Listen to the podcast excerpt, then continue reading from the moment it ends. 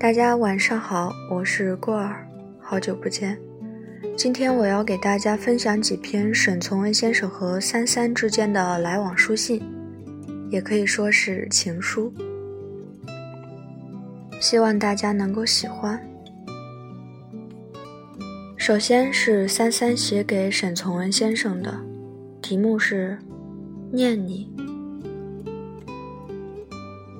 亲爱的二哥，你走了两天，便像过了许多日子似的。天气不好，你走后，大风也刮起来了，像是欺负人，发了狂似的到处粗暴的吼。这时候，夜间十点钟，听着树枝干间的怪声，想到你也许正下车，也许正过江，也许……正紧随着一个挑行李的脚夫，默默地走那必须走的三里路。长沙的风是不是也会这么不怜悯的吼，把我二哥的身子吹成一块冰？为这风，我很发愁，就因为自己这时坐在温暖的屋子里，有了风，还把我吹得冰冷。我不知道二哥是怎么支持的。我告诉你，我很发愁。那一点儿也不假。白日里，因为念着你，我用心用意地看了一堆稿子。到晚来，刮了这鬼风，就什么也做不下去了。有时想着十天以后，十天以后你到了家，想象着一家人的欢乐，也像沾了一些温暖。但那已经是十天以后的事儿了。目前的十个日子真难挨。这样想来，不预先打电回家，倒是顶好的方法了。路那么长，交通那么不便，写一个信也要十天半月才得到。写信时同收信时的情形早不同了。比如说，你接到这信的时候，一定早到家了，也许正同哥哥弟弟在屋檐下晒太阳，也许正陪妈坐在房里。多半是陪着妈。房里有一盆红红的炭火，且照例老人家的炉火边正煨着一罐桂圆红枣，发出温甜的香味。你同妈说着白话，说东说西，有时还伸手摸摸妈衣服是不是穿得太薄。忽然，你三弟走进房来，送给你这个信。接到信，无疑的你会快乐。但拆开信一看，丑呀冷呀的那么一大套，不是全然同你们的调子不协和了吗？我很想写，二哥，我快乐极了，同九丫头蹦呀蹦呀的闹了半天，因为算着你今天准可到了家，晚上我们个人吃了三碗饭，使你们更快乐。但那个信留到十天以后再写吧。你接到此信时。只想到我们当你看信时，也正为你们高兴就行了。希望一家人快乐康健。三三九日晚，沈从文先生的回信。这纸浸透了歌声，三三专利读物。我的小船已泊到曾家河，在几百只大船中间，这只船真是个小物件。我已吃过了夜饭，吃的是辣子、大蒜、豆腐干儿。我把好菜同水手交换素菜，交换后真是两得其利。我饭吃得很好。吃过了饭，我把前舱缝缝下用纸张布片塞好，再把后舱用被单张开，当成幔子一挂，且用小刀将各个通风处皆用布片去扎好。结果。我便有了间单独卧房了。你只瞧我这信上的字写得如何整齐，就可知船上做事如何方便了。我这时已在枕头旁告你一切，一面写字，一面听到小表滴滴答答，且听到隔船有人说话，岸上则有狗叫着。我心中很快乐，因为我能够安静同你来说话。说到快乐时，我又有点不足了，因为一切纵妙不可言，缺少个你还不成的。我要你，要你同我两人来到这小船上才有意思。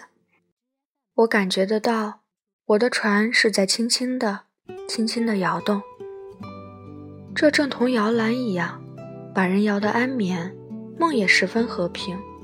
我不想就睡，我应当痴痴地坐在这小船舱中，且温习你给我的一切好处。三三，这时节还只七点三十分，说不定你们还刚吃饭。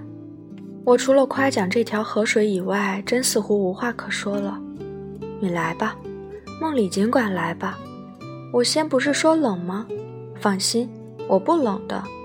我把那头用布拦好后。已经很暖和了，这种房子真是理想的房子，这种空气真是标准空气。可惜得很，你不来同我在一处。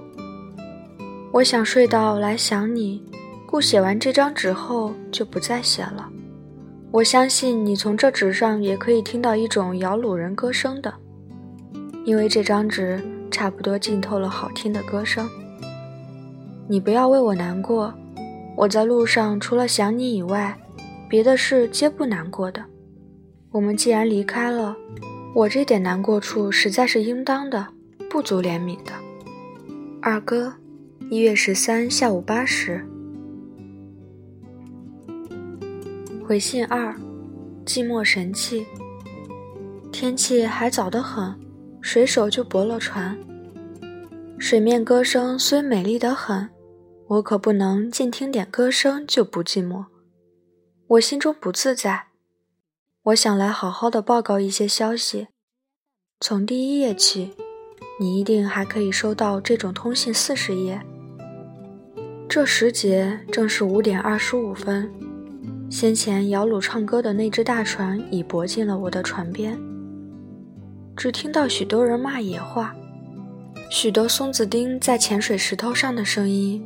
且有人大嚷大骂，三三，你以为这是吵架是不是？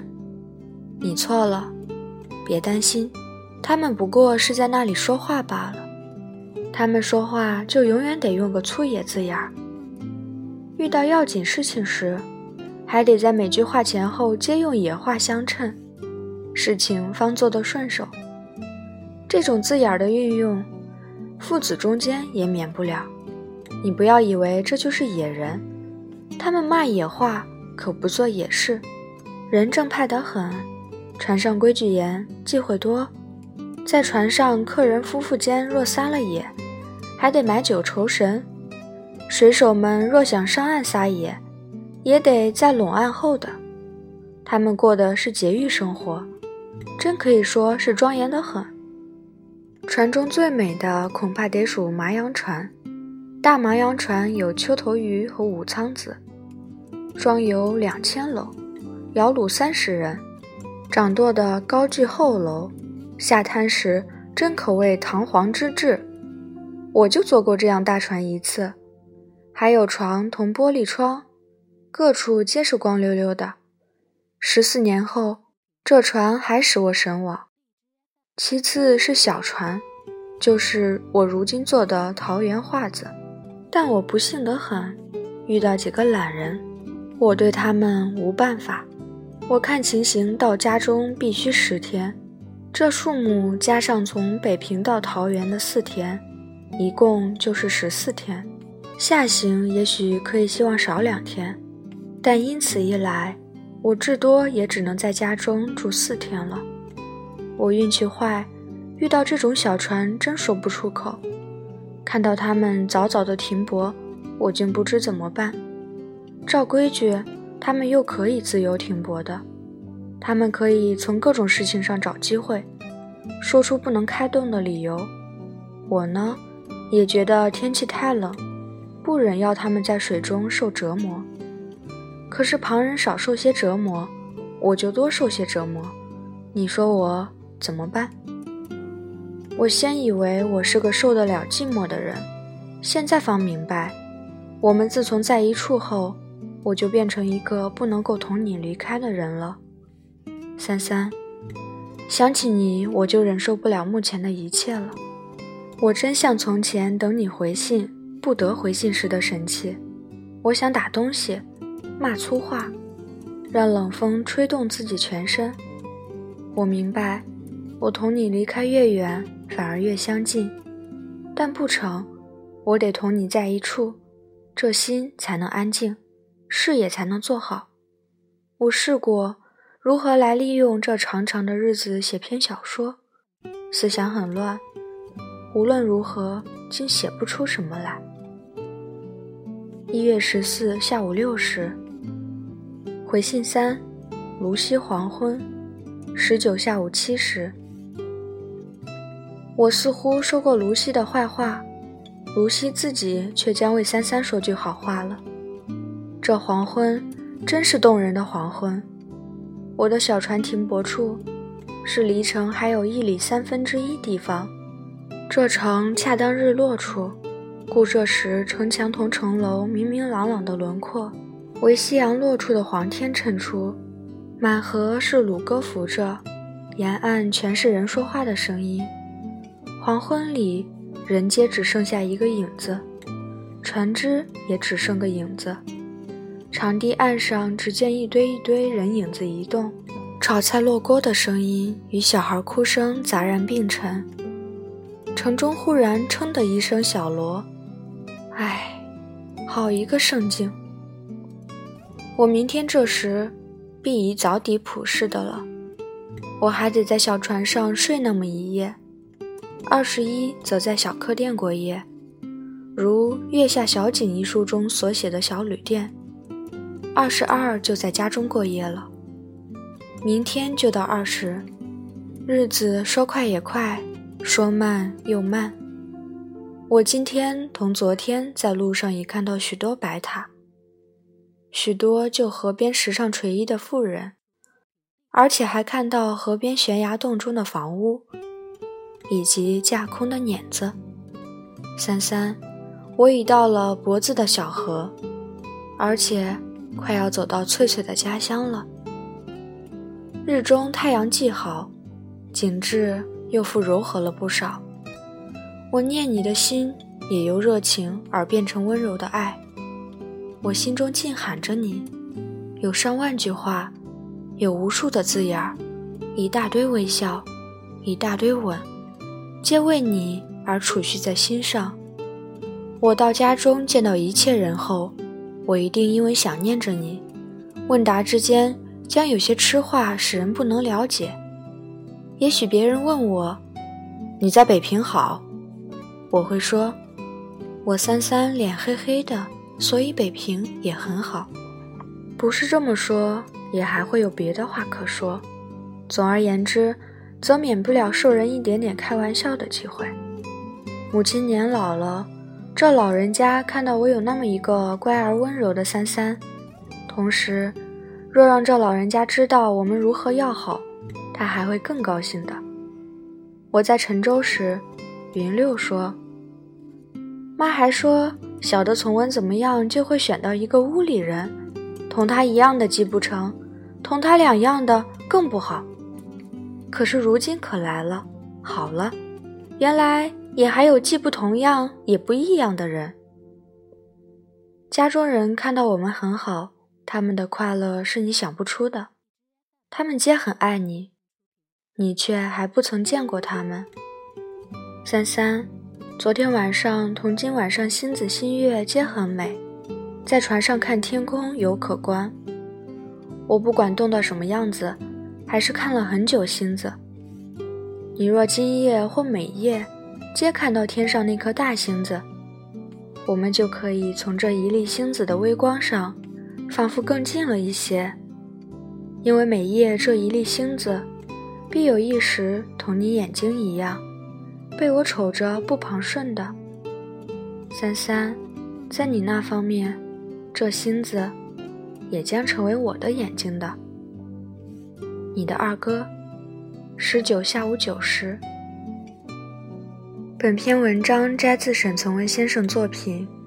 遇见你之前，我以为我受得了寂寞。文中的三三是沈从文先生的妻子张兆和。本次播送到此结束，欢迎关注过儿的微信公众号“过儿睡前故事”，发现更多精彩故事。晚安。